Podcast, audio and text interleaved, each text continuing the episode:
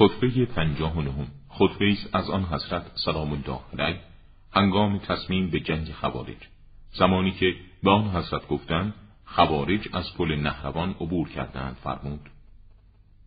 جایگاه هلاکت آنان نزد آب نهروان است. سوگند به خدا از این محرکه از آنان ده نفر رها نخواهد گشت و از شما ده نفر کشته نخواهد شد.